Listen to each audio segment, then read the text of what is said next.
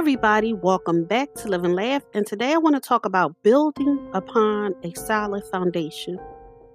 Is your life built upon a foundation of self love, self belief, self acceptance, and self worth? Or is it built upon an unexpressed feeling of anger, fear, pain, and hurt? Understand that without a steady and solid foundation, things will continue to fall apart. Your life will continue to come crumbling down around you in order for you to rebuild your life upon a steady foundation.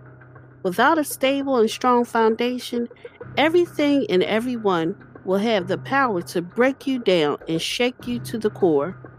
Knowing this, whenever your life comes crumbling down around you, take that as a sign to start again and to rebuild your life upon a solid foundation that is able to not only lift you higher but also support the life that you also desire to live.